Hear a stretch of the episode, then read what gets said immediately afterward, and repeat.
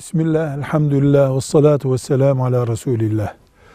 Allahu Teala Müslüman kadınların erkeklerin gözünden bedenlerini sakındırmalarını emretmiştir. Bunun genel adı tesettürdür. Tesettür kadının gözlerden korunması demektir. Bakmak istese de, görmek istese de erkeğe engel getirmek demektir. Genelde bu elbiseyle sağlanır ve özel evinde durmak gibi yöntemlerle sağlanır.